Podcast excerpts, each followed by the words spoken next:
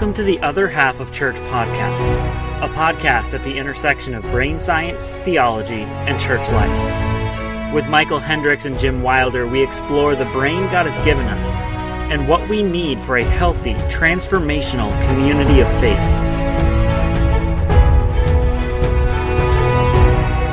It was so interesting to learn last time the the ways that the brain has a master processor and a slave processor and how those work together to uh, shape our experience and to shape how we process the world. And in your your new book, The Other Half of Church, which you wrote with Michael, you you have a metaphor for explaining the the ingredients that it takes to have a healthy community that grows vibrant people of faith and you use soil and I was wondering if you'd be able to explain why did that metaphor seem to work and and how do you understand it? Yeah, well, we were looking around at first using a bunch of medical metaphors uh, for uh, diseases and cures and stuff like that, because we are actually sort of dealing with a disease of the soul. But those metaphors all rapidly became too complicated for uh, you know the average uh, reader to enjoy.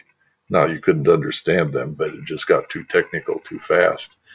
Um, and so, um, sitting in Michael's yard looking at his tomatoes, uh, we began to discuss how um, they had stopped growing and until he'd found the right nutritional balance to put in them. And, and it just became kind of clear that that's what was happening in people's spiritual lives. That they start out with this big splash, you know, at first things are growing really fast, and then, um, you know, try as you would, you just don't get any spiritual uh, tomatoes, shall we say? You know, mm. the fruit just starts drying up. And so he said, yeah, I had to put all the right ingredients back in the soil. And we thought, well, that's what we're really trying to do with the church. You know, we're trying to put the relational ingredients back in the soil, and so that it, Christians and their interactions with each other grow really good relationships, the kind that others will look at and go, "Whoosh! I wish I had a relationship like that." Uh, you know, how do you connect mm. with God that way? How do you connect with your family that way? How do you connect with these other Christians that way? And and so that was. Um, when we came down to it, four particular things that had to be added back into the church. And everyone, I think, has tried to grow a plant someplace in their life.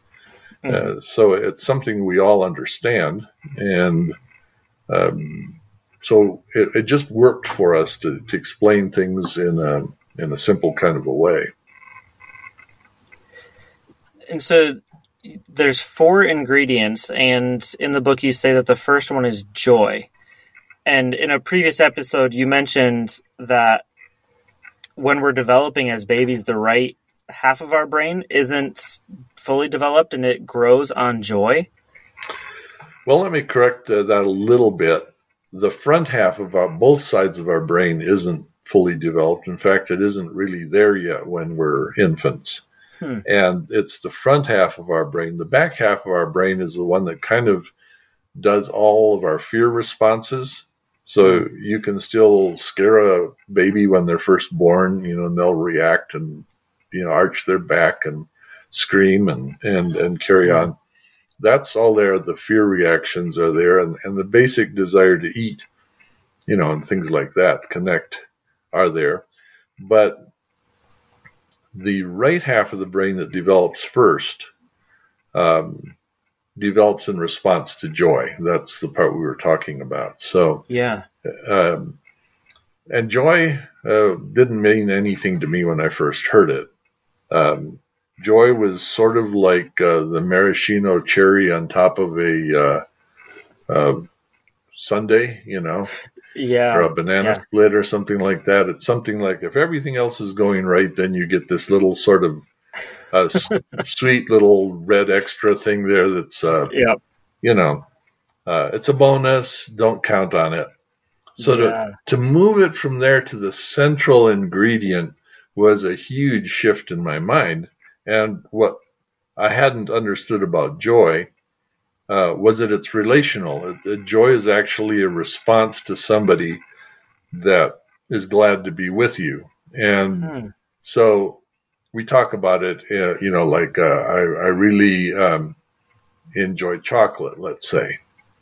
But the difference between chocolate is if you smile at chocolate, it does not smile back at you.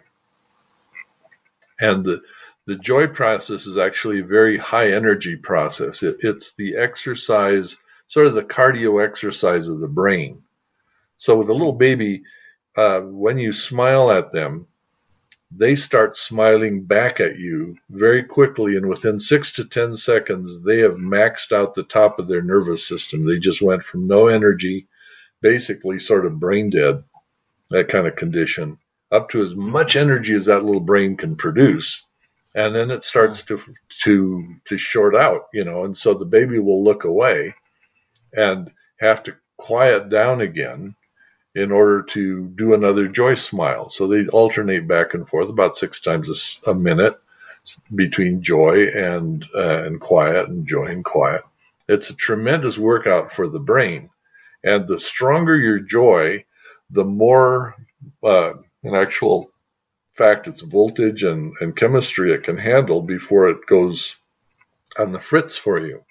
So if you work this out, it's like a muscle in that sense the more workouts you do, the more repetitions you do, the more that little brain can handle without getting in trouble. And so it gives you this Im- immense resiliency for all the other things you have to handle because your brain can handle a lot of a signal, big, strong, intense events. Uh, and trauma, of course, is when people don't handle intense events.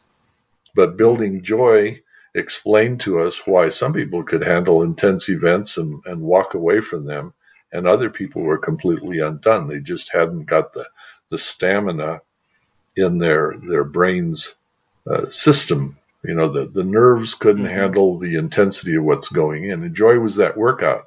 It's the only workout that babies want to do. I mean, you can work out with other feelings. You can try disgust, for instance, which is wired into the brain, but who wants to do that six times a, a minute, right? Not me, no. No, nobody does. So joy is the only one that really works for workouts. And when you realize mm. that joy amplifies, if it's not amplifying, it isn't real joy. You mm. might be remembering joy, but joy is always a workout. It's always amplifying. It's sort of brain cardio in that sense. When I realized that, it's an active process, not just something that you know drifts your way or some spiritual rare uh, experience of, of euphoria. You know, that's happiness and all those things work in that category, and you can get happy from from chocolate, but mm-hmm. you don't get joy from chocolate. Hmm. So, I've heard before of just like tragic cases, like in an orphanage that's too full to really take care of the children that there's some developmental issues from those those children. Is is joy and that relational processing is does that help explain what happens in those places? Uh, that's exactly what explains uh, what happens in those places. And uh, you know to a lesser extent um, when I we ran a counseling center, a lot of the people that came in were the children of missionaries, pastors, and Christian leaders. Hmm. And they were, you know, depressed and anxious, and you know, uh, something about the the way they'd been raised seemed off. Uh, and I guess the way I describe it is they were they were raised kind of like uh, prize winning cows. They were hmm. given all of their shots. They're given the best treatment. They're given the best food. They're taken to the best schools everything about them that the parents could give that was good uh, was given to them, but no one took the time to rejoice in them, to to just say, "I really enjoy you," and and and engage that way. And in fact, there's almost a feeling in, in Christianity that you're not supposed to do that. Yeah. Uh, so uh, when we would begin to help that them experience joy, many of their symptoms would clear up. In fact, as they built joy uh, they would decrease the antidepressants they were on. Uh, it would begin to correct the, the biological problems uh, from you know depression and, and, lack of focus and things like that. Even attention deficit responds nicely to joy. Hmm. Uh, because what you want to do is engage with another person. That's what the brain was designed for. And if you're just looking at uh, like TV screens, mm-hmm. Uh, now you're just responding to novelty. TV screens don't respond back to you with joy. They don't amplify anything. They just keep your brain hopping from one thing to another, uh, right? Trying to re you know re-engage your attention at least every three to six seconds. So instead of building joy and quieting, you're just hopping around. Uh, mm. And joy helps overcome that. It says it teaches your brain, let's go back to what we are supposed to do. So, just going back for a second to the the orphanage question, if if joy helps the brain develop, and there's there's children who tragically don't have that, and it doesn't develop, is is hope lost? or what does the brain do if it doesn't fully develop? Because it sounds like there's ramifications through adulthood, but in your counseling, it seems like you were you were trying to solve that problem. How does the brain kind of repair itself if it doesn't get that initial nutrient of joy? Well, there's uh, a couple of uh, apoptotic periods that we need to think about. Um, in that question. The first is that your brain is easiest to train at the time that it's growing the fastest. In the first four years of your life, your brain is doing its fastest growth. It's growing those parts that weren't there before. And never again in the rest of your life will you be able to grow joy the way you could the first four years. Hmm. At the end of four years, your brain has uh, this apoptosis or apoptosis, some people say it, uh, period where it goes through and it clears out the brain cells that haven't been used. So your brain has a capacity to develop a whole lot of different ways, but four years old, it said, well, the basic stuff should be here now. So let's, let's just kill off the stuff we're not using. A big pruning period and a lot of brain cells die off. And that's why if you try to learn languages after that age, you often have an accent or something like that, you know, whereas regardless of what language you're trying to learn the first four years, your brain's ready to do it. But you may have cleared out some circuits you, you needed to use. And if you haven't been using a lot of your joy circuits or your quieting circuits, your brain will trim them back, going, We're not doing much of this, so we don't need this in here. Mm. Uh, it does a second clean out at age 14, 13 to 14, right at adolescence. Hmm. And if you were low on joy, it will take out four times as much of the joy circuits as it would for somebody who has a natural uh, experience of joy. So uh, the die off for the joy circuits is much larger. So you see, you work in the first four years, really good uh, results. If you wait and do from four to 12, um, moderate results. After age 12, the question was still very open um, when about the year 2000 whether that could be developed. And that's actually when we began to work on our book.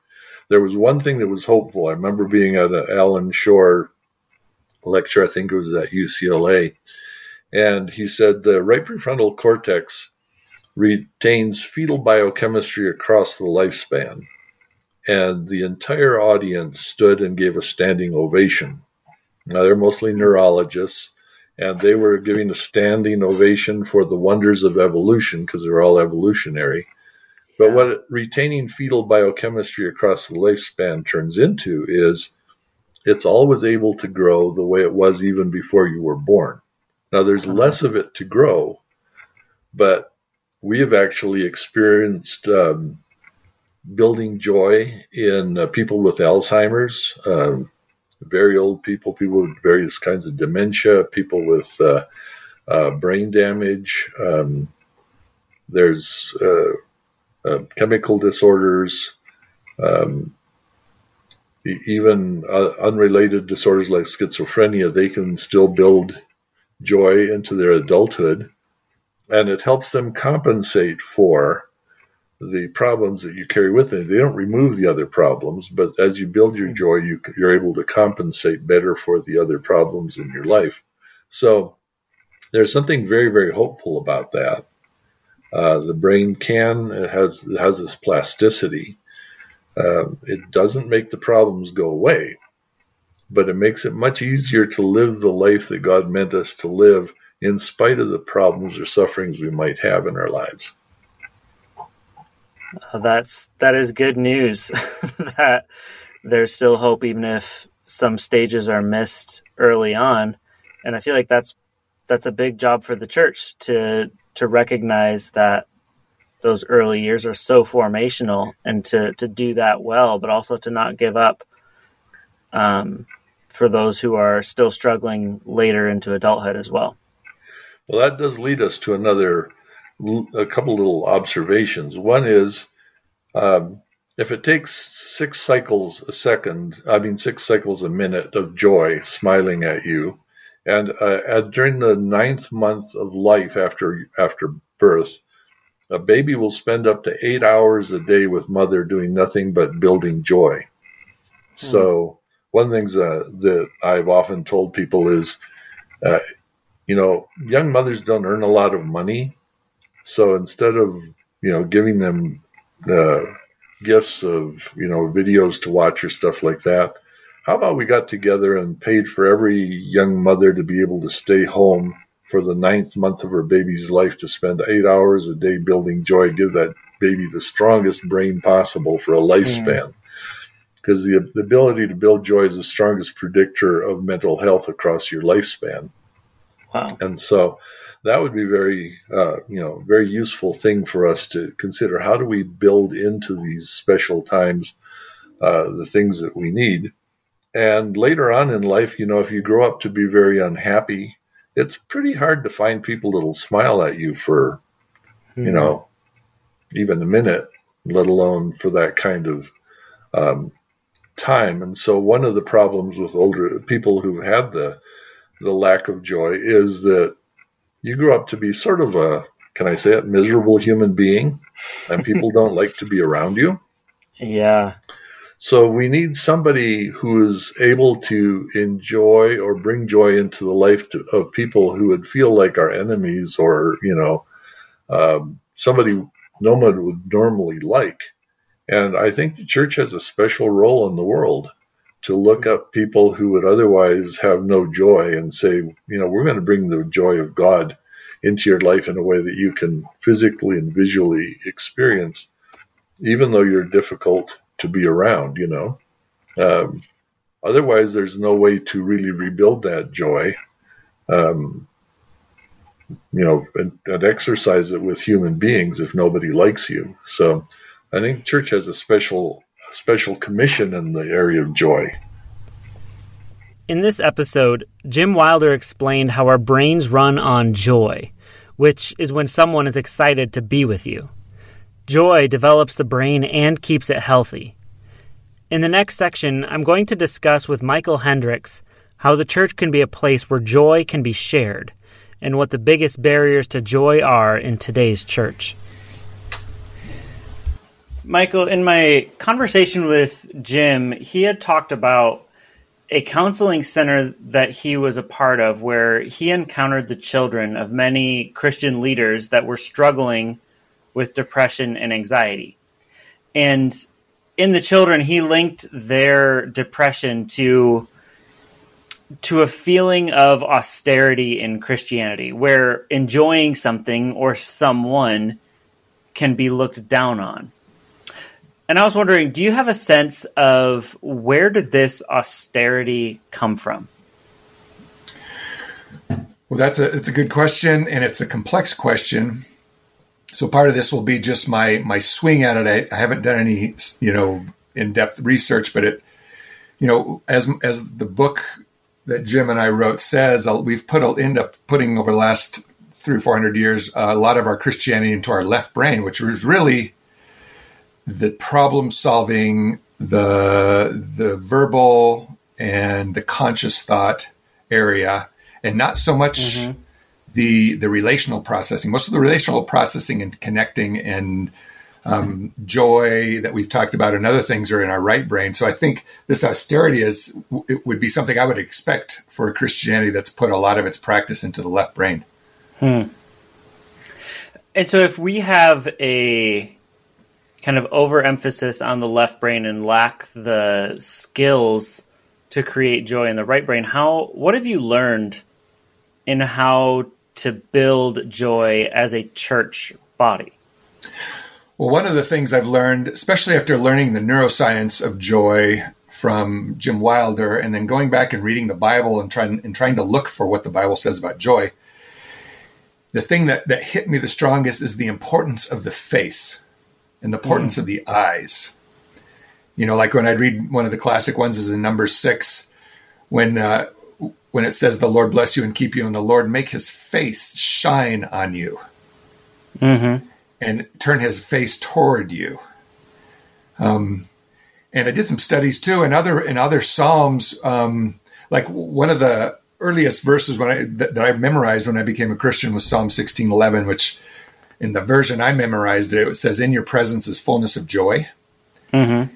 I went back and looked at that. Anytime I saw presence or something, I wondered if you know lurking under was something else and the, in the kind of the literal Hebrew translation renders this verse, there's abundance of joy with your face. Hmm. Talking the yours with God, with your face, God. When I feel your face shining on me, there's abundance of joy. And, uh, mm-hmm. and I saw this over and over again, where almost like the the face of God often got removed, it got re- erased and mm-hmm. replaced.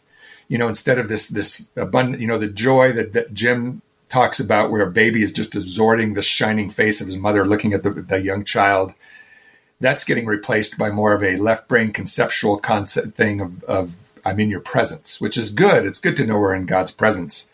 But mm-hmm. there's a it feels different in your body in my body because our bodies were configured that way to respond to the joy of someone's face their face lighting eye up their eyes sparkling and mm-hmm. so that's that's one of the most the keys you have to really start with the face and re-putting the face at the center of our interactions in our churches. Yeah, and I, if I think about my experience with church, the the children's ministry tends to have a little bit of that, like face to face, smiling, laughing, having fun. But then as you get older, it becomes more and more you're sitting side by side with somebody staring straight ahead. Mm-hmm. Do you yeah. think that that causes or creates kind of a lack of joy in the community? Well, it definitely points people that way. You know, you, it, when we, we prioritize the face, it's actually kind of a countercultural statement. You know, it's going mm-hmm. in a direction that's against the stream of our of our of our culture in this country, at least, and much of the world, mm-hmm. um, not all of the world. Um, but you know, some some larger churches even are removing the teachers and replacing them with video screens. They're videoizing. Yeah. So that they can prepare a really, really high quality, entertaining, really good, well done video, much higher than could be done with a bunch of volunteers. Mm-hmm. But sometimes what's not considered is they're losing the face, and our and our mind does not react to the, the to the video of someone's face like it does in person. Mm-hmm. And we're a sense robbing even young children. In that case, when we make those decisions, we rob them of our face, which is again a way of robbing them of joy. Hmm. So Jim had talked about how early childhood is a time of tremendous growth in the brain, and it seems like like children's ministry could be this silver bullet to the the current crisis we face in the church. So how can we approach children's ministry as I've heard you say from a neurological perspective? Mm-hmm. Well, first of all, I would slow it down. So when kids show up to like if they have a like like a preschool or a class, Sunday school class, as kids come in, they have the teacher slow down, look kids in the eye for a couple seconds and say, "I am so glad you are here." And let that mm. child know with your face too, not just with your words. Because you can communicate a lot with your face with no words, much much more than you might think. Hmm. And, uh, and the nonverbal cues from our face are, are neurologically important. and uh, and so there's you know they've done the scans on those, and and it's it's just our our brain lights up and and really looks for that looks for the joyful face. And so maybe a, young, you know, eight year old kid whose parents are going through a divorce or have a low joy environment for one reason or another to come into a Sunday school class and have several of the adults' faces just light up and say how happy they are that I was here. I could see their eyes sparkle. That actually may, you know, that's like food to a starving young child, the mm. food of joy.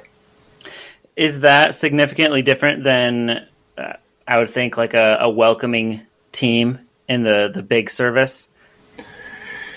Yeah, I think the welcoming team is trying to do that. The problem is, you know, in in a church I attended that was very large, they would have just a stream of people. So it'd be kind of like yeah. have a welcoming team, you know, outside a U2 concert where you have, you know, 30,000 people walking by. It's yeah. a nice try, but it's probably not going to work very well. Yeah. So what do you think the benefits could be if like downstream the if you develop a healthy response to joy, you develop you work out those joy muscles as a child, it creates a resilience and ability to attach later on in life. Mm-hmm. What do you think could happen if the church really invested in this aspect of ministry? What what transformation could take place in the health and life of that church and all the churches that it could interact with? Well, a couple things happen. You mentioned one, which is called emotional resilience, and, and joy is one of the key ingredients to, to uh, creating re- emotionally resilient people. And what resilience means is that you can recover from the big negative feeling emotions fairly quickly. Mm-hmm. Because joy gives you is, is, one of the equations. There's other things you need as well, but joy is an essential ingredient to help you be able to reco- recover quick. And and so when you can re- recover quick from big emotions, that means when you have a conflict with someone, you're more able to stay relational in that conflict rather than mm-hmm. turning into an argument or a fight and then people want to win. All of those are examples of joy going out the door and some other things as well going out the door, and nothing really good happens when that's the case.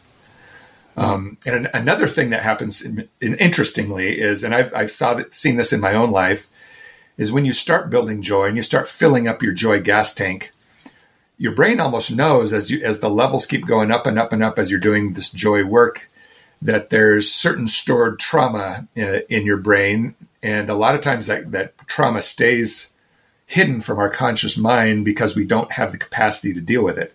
Mm-hmm. So it's mm-hmm. actually kind of a merciful thing that God designed into our brains. But as you build joy, sometimes some of those traumas will come back into your conscious memory. And uh, so you need you know you also need some practices to deal with them but that's a good that's a good thing because essentially your brain saying ooh michael's getting strong enough now. Yeah. let's let's uh, remind him of this trauma and let's go in and, and heal this because he can he can actually recover from this and not have all this strange emotional energy that he has that's mysterious to him. All of a sudden he can understand it and he can heal it. Hmm. so joy is an essential uh, aspect of healing trauma well, that's so interesting, and it we all bring our own trauma into the conversation, and it and it does shape and affect the way that we move forward. And it's interesting that if you can raise that joy level, it's like your your body knows, hey, now is a time that I could actually deal with some of these issues, and the church could be a place for that healing to to take place.